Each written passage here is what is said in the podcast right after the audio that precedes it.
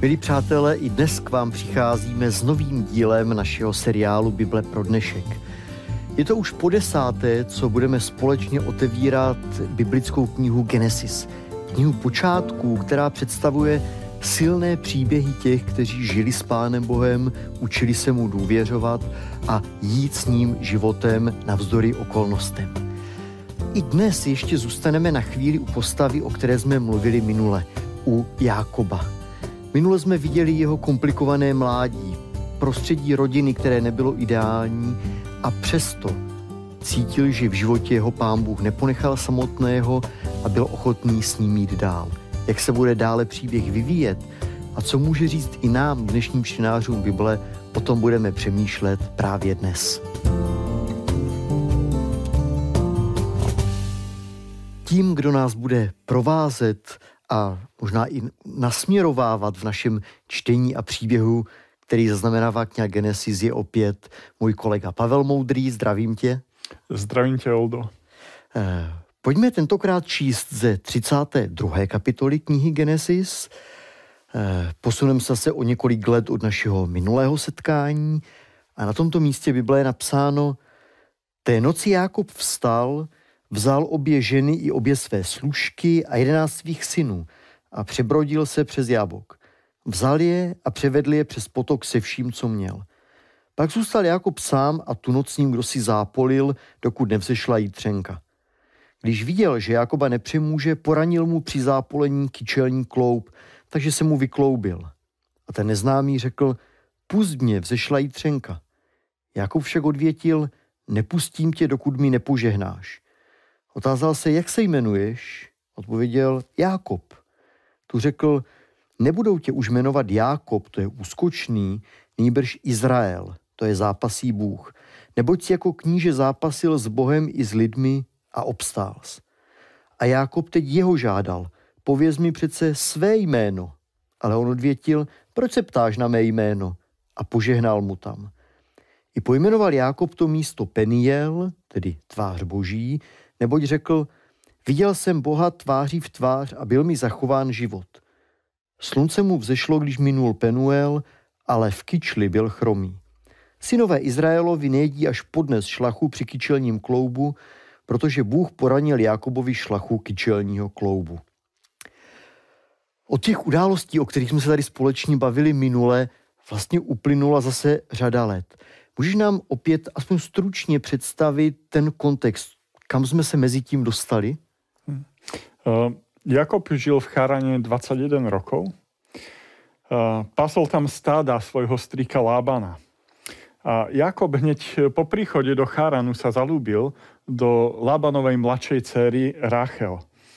A ten striko ho však podviedol a namiesto Rachel mu podstrčil staršiu Leu.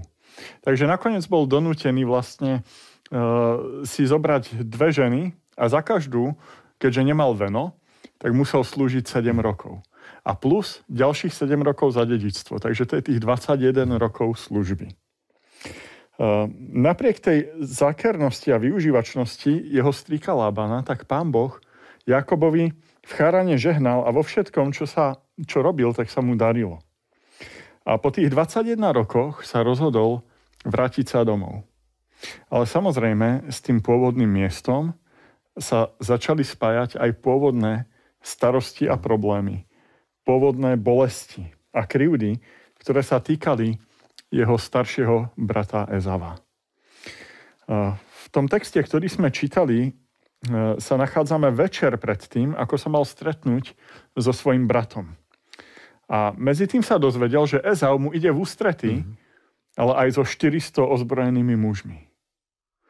To samozrejme v Jakobovi vyvolalo strach. Vyvolalo to v ňom obavy najmä o jeho rodinu s deťmi. Jakob, on išiel so stádami, s malými deťmi. On nemal bojových, bojovníkov, mm. bojových mužov, aby sa mohol postaviť svojmu bratovi na odpor. Takže bol skľúčený, skľúčený strachom a zároveň ho nahlodávala aj pochybnosť. Čo keď práve teraz ho pán Boh potrestá za ten podvod, ktorý spáchal mhm. pred toľkými rokmi. Takže toto je to, s čím Jakob zápasí. On bojuje vlastne sám so sebou. S hriechmi svojej minulosti. Děkuju. Takže v téhle chvíli logicky bude mít strach z toho, co přijde, jak zareaguje jeho bratr. A jak jsme četli, skutečně ho někdo napadne v téhle chvíli, což zapadá asi do toho kontextu. To, co je ale překvapivé, že někdo tam s ním zápasí, málem ho zabije a Jákob neprosí v té chvíli ani o život, ani aby ho pustil, ale místo toho tomu útočníkovi řekne požehnej mi, což je hodně překvapivé. Hmm. Ten eh, zápas je velmi tajomný, lebo zo začiatku Jakob ani nevie, s kým bojuje. A my to tiež sa z toho textu nedozvedáme. Jakob až počas toho zápasu zistuje, že ten muž, proti ktorému stojí, nebude obyčajný človek. Že to bude nadprirodzeného pôvodu. A vlastne ten človek ako keby aj sa snaží zabrániť, aby Jakob toto spoznal, pretože sa snaží ukončiť ten zápas skôr, než sa rozvidne. No a prečo Jakob prosí o požehnanie? E, pri Jakobovi sme si už mohli zvyknúť, že najviac po čom on túži, tak sú také veci ako prorodenstvo a najmä požehnania to rôzneho druhu. by patrí. No. Áno, áno. A Jakob celý život zápasí sám so sebou. Hej. On zápasí so svojou vinou a to sa prejavuje aj pri tomto nočnom stretnutí, pri tomto zápase. Ten text, když ho pročítáme, několikrát zopakuje tu myšlenku, že ten neznámý, který tam s tím zápasí, mu poraní kyčelní kloup a několikrát se opakuje a od té doby byl chromý. Ale protože víme, že když se něco v Bibli často opakuje, je to zdůrazněno, proč to ten text tak zdůrazňuje? Hmm. Uh, Jakob tu prichádza vlastne k, k zmene identity. A tá identita sa dotkne aj um, tej telesnej stránky. Hej. Uh, Jakob, ako sme povedali, tak on nevie zo začiatku, s kým bojuje, ale práve to vyklbenie toho bedrového klbu je zrejme tým momentom, kedy Jakob si začne uvedomovať, že stojí proti nadprirodzenej bytosti. Hej. Je tu použité sloveso nga, čo znamená dotyk, ale môže znamenať aj úder. Hej. A práve to, že on sa dotkne Jakobovho klbu a vyklbí sa bedrový klb, to nie je až tak ľahké vyklbiť bedrový klb. A je to najmä veľmi bolestivé. Hmm. Čo je pozoruhodné, že tá nadprirodzená bytosť nedokáže premôcť toho Jakoba. Druhá pozoruhodná vec je, že ten zápas vyklbením toho bedrového klbu vlastne nekončí. Hmm. Ale Jakob sa primkne doslova k tomu tajomnému mužovi a žiada od toho muža, aby, aby ho požehnal. A to je práve to, on chce dostať uistenie, že Boh práve teraz, keď sa má stretnúť so svojim bratom, tak e, neuvedie na něho svoj trest. Mm-hmm. A ještě možná jeden silný důraz této pasáže. E, je tam velice často vzpomínané to, že někdo se nějak jmenuje. Mění se jména. Cizinec se ptá Jákoba na jméno. Uh, Jakob se potom ptá toho muže, jak ty se jmenuješ, potom to místo nějak pojmenuje. Jakou roli to hraje tady v tom příběhu? Hmm. Uh, mená sú veľmi dôležité. My už sme to mohli vidieť od, od začiatku knihy Genesis, keď študujeme, tak vždycky tie mená majú nejakú výpovednú hodnotu. Niečo nám hovoria, oznamujú o tých ľuďoch. A preto meno je znamením identity toho nositeľa toho mena. Keď je neznámy muž Bohom, potom sa naskytá otázka, prečo sa pýtal Jakoba na meno. Nepoznal to meno? Ale my už z minulých lekcií vieme, že pán Boh sa pýta na niektoré veci, ktoré vie. Prvýkrát sa pýta Adama. Kde si? On vedel, kde Adam je. Ale Adam si mal sám uvedomiť, kde je. E, ďalšíkrát sa pýta uh, Kaina. Kde je Abel, tvoj brat? Pán Boh veľmi dobre vie, preto tam prišiel za tým Kainom, pretože vie, čo sa s ním stalo. A tu máme tretíkrát, keď hovorí, povedz mi svoje meno, kto si? A tým, že Jakob povie to Jakob, tak ono je to vlastne význanie. Význanie viny. Pretože to meno Jakob niečo znamená. Ono to znamená ten podrazák, ten, ktorý podráža nohy. A keď Jakob vysloví toto, toto meno, tak e, je to význanie. A pán Boh skôr ako nad Jakobom vysloví ďalšie požehnanie, urobí niečo, čo je možno ešte úžasnejšie, a to je, že on mu dáva nové meno. A ja by som možno spomenul to, že v knihe Zjavenie sa píše, že aj vykúpení ľudia v nebesiach dostanú nové mená. A Jakob tu dostáva nové meno. A to nové meno je oveľa slávnejšie. A jeho význam je úžasný oproti tomu predchádzajúceho menu. A to je Izrael, zápasí Boh. A to naozaj nie je to isté, ako keď dnes si ide niekto na matriku zmeniť meno, lebo sa mu nepáči. Hej. Ale tým je tu vyjadrené, že Jakob skutočne ako keby v tomto zápase nočnom zomiera. A vstáva niekto iný, niekto nový. Vstáva Izrael. Vstáva ten, kto už sa nesnaží získať veci rôznym podvodným jednaním, ale ktorý dovolí Pánu Bohu, aby za neho zápasil. Pretože Izrael je zápasí Boh. Zároveň Izrael sa neviaže iba k Jakobovi ale viaže sa už k celému národu, ktorý z Jakoba pochádza. Takže aj tento ľud sa vyznačuje týmto menom. To znamená, Boží ľud, Izrael je ľud, ktorý dovolí Bohu, aby zápasil za neho. Tento ľud je teda definovaný dôverou v Božiu moc, dôverou v, Božiu, v Božie zaslúbenia, tak ako aj Abraham dôveroval v Božie zaslúbenia.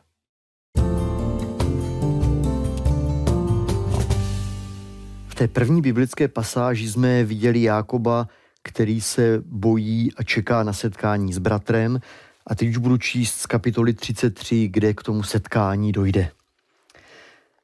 Ezau se k němu rozběhl a objal ho. Padl mu kolem krku, políbil ho a oba zaplakali. Pak se Ezau rozhlédl a spatřil i ženy a děti. Tázal se, koho to máš sebou? Jakob odvětil, to jsou děti, jimiž milostivě Bůh obdaroval tvého otroka. Mezitím přistoupili otrokyni se svými dětmi a poklonili se, pak přistoupila i Lea a její děti a poklonili se, naposled přistoupil Jozef a Ráchel a poklonili se. Ezau se otázal, k čemu je celý ten tábor, se kterým jsem se setkal. On odvětil, to abych získal přízeň svého pána.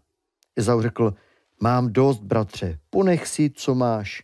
Ale Jakub naléhal, jestliže jsem získal tvoji přízeň, přijmi prosím ode mě ten dar, vždyť smím vidět tvou tvář a to je, jako bych viděl tvář Boží. Tak přívětivě si mě přijal. Přijmi prosím z mého požehnání, co jsem ti přinesl, neboť Bůh se nade mnou smiloval a mám všeho dost. Tak ho nutil, až Ezau přijal. V téhle chvíli dochází tedy v tom velkém příběhu ke smíření po mnoha letech, jak jsme už říkali. To, co je překvapivé, jak reaguje i ten druhý bratr, Ezau, kde bychom čekali, a ten text vlastně předtím říká, že jde s hněvem. Mm-hmm. Dá se z toho textu nějak poznat, co se stalo v tom Ezauvě životě, že najednou otáčí a místo toho, aby se pomstil, jak to celé roky plánoval, najednou se chová úplně jinak? Mm-hmm. Uh, možno v tomto celom zohráva dôležitú úlohu Jakobova modlitba, ktorá je v 32. kapitole a ktorá práve E, smeruje k tejto udalosti stretnutia se Zavom a on Pánu Bohu predkladá všetky tie zaslúbenia, ktoré od Pána Boha dostal a ich sa domáha od Pána Boha. Takže to je zase modlitba viery, kde proste on očakáva, že Pán Boh je ten, ktorý dokáže zmeniť toho jeho brata Ezava. A ono skutočne, ako keby sa to tak deje. Hej? Stretli sa tu vlastne dvaja zmenení ľudia. Aj Ezau, mm-hmm. ale aj ten Jakob. Ezau miesto hnevu dáva priestor milosti a Jakoba naozaj príjma ako svojho brata. Je tam naozaj vidieť tá emócia zo strany, zo strany Ezava. Naopak zo strany Jakoba, tak on má také veľmi formálne jednanie, ktoré ide presne v súlade s, so vtedajšími zvyklosťami. Keď prichádzal poddaný král k tomu predstavenému kráľovi, tak sa sedemkrát ukláňal. Presne tak, ako to robí Jakob pri stretnutí. On nazýva celú dobu Ezava svojim pánom a seba otrokom. Naopak Ezau ho nazýva svojim bratom. Takže je to naozaj krásne stretnutie. A môžeme vidieť, že za premenou oboch tých bratov stojí pán Boh. Hmm. To je moc hezké. To nám asi má co říct. E, při tom setkání, když se Jákob potká tedy Polotek svým bratrem, pronese ale zvláštní větu. Vždyť smím vidět tvou tvář a to je, jako bych viděl tvář boží. To bych asi nečekal při setkání s hmm. Ezauem. Jak té větě rozumíš? S veľkou pravdepodobnosťou odkazuje aj k tomu nočnému zápasu, pretože už tam konštatuje, videl som Božiu tvár a prežil som. A to, že videl Božiu tvár, tak akým spôsobom ju videl? On sa stretáva s Ezavom a Ezau je k nemu milosrdný. A on zrazu tú Božiu tvár vidí tom prejavom, prejavenej milosrdnosti toho svojho brata. Čiže ona, tá Ezavová tvár, má podobu Božej tváre. A ja som na schvál teraz povedal to slovo podoba, pretože nás to zase niekam vracia späť. E, nás to vracia k stvoreniu, lebo človek bol stvorený k tomu účelu, aby sa podobal Bohu. A tento príbeh ako keby naznačuje, že človek sa Bohu podobá najviac práve vtedy, keď odpúšťa a správa sa milostivo voči tým, ktorí mu ublížili. Nenadarmo sa hovorí, že odpúšťať je božské. Jsme víceméně v závěru toho sledování Jakobova životního příběhu. Kdybychom ho tedy měli zhrnout teď už jenom krátce, co vše se podle tebe v Jakobově životě změnilo, případně co z toho jeho životního příběhu může být nějakým silným poselstvím do dnešní doby pro nás? Mhm. Eh, došlo tam k zmene identity. Eh, z podvodníka sa stal človek, za ktorého zápasí Boh. A pán Boh chce zápasiť za každého jedného z nás. Eh, dovoliť Bohu, aby zápasil za nás, to je otázka viery, otázka dôvery. Že ja som schopný Pánu Bohu odovzdať problémy a ťažkosti že nechcem to robiť vo svojej sile, vo svojej vlastnej múdrosti, ale že dôverujem tej Božej múdrosti, Božím schopnostiam, Božiemu vedeniu. Že aj keď Pán Boh to niekedy môže viesť takými chodničkami, ktoré sa mne zdajú byť nepríjemné, alebo ktorými by som sa nevybral, ale dôverujem v to Božie vedenie. Zároveň eh, niekedy sa stáva, že človek si to zamení. A miesto toho, aby za nás zápasil Boh, tak chceme zápasiť za Bohami. A vtedy sa dejú tie najhoršie veci. E, my si môžeme spomenúť hej, v stredoveku. Církev zápasiaca za Boha. Výsledkom boli upalovanie čarodejníc, inkvizícia, kryžiacké výpravy. V dnešnej dobe môžeme vidieť moslimský terorizmus. Oni zápasia za Aláha Zapasia za Boha. Ale môžeme to vidieť aj v iných vojenských konfliktoch, ktoré dostávajú náboženský podtext. A stačí len vymeniť tú pozíciu. Dosadiť sa na Božie miesto a hrať sa na tých, ktorí chcú Pána Boha z niečoho zachraňovať, obhajovať. Ale Pán Boh to chce naopak. Aby sme my boli ľuďom, ktorý, za ktorý zápasí Boh. Pavle, díky moc za nejenom za celé to setkání dnešní, ale i za to propojení s dnešním životem nás, kteří čteme ten příběh. Děkuji a budu se těšit, že příště budeme zase společně pokračovat v četbě knihy Genesis. A já se těším. Dovidenia. Zásadní změna lidského života, to je něco, co nám někdy připadá skoro nepředstavitelné, snad i nemožné. Může se člověk, který komplikuje vztahy, možná je ničí a rozbíjí, změnit v milujícího člověka, se kterým je dobře. Právě i o tom byl příběh patriarchy Jákoba. Člověka, do kterého bychom možná zpočátku neřekli, že by mohl být božím nástrojem, že by on mohl odrážet boží lásku ve svém životě. A přesto jsme viděli potom všem, jak jej Bůh trpělivě vedl. Nakonec jeho život byl zcela jiný. A já jsem přesvědčený, že to je úžasná naděje pro každého z nás. Bez ohledu na to, kde a jak jsme svou životní cestu začali. Je tu pořád nabídka našeho úžasného Boha, že s ním může i v našich životech dojít k velké proměně, která je dílem Boží milosti. Končíme naše zamyšlení nad Jakobovým příběhem a tak si dovolím přidat opět dvě témata k přemýšlení.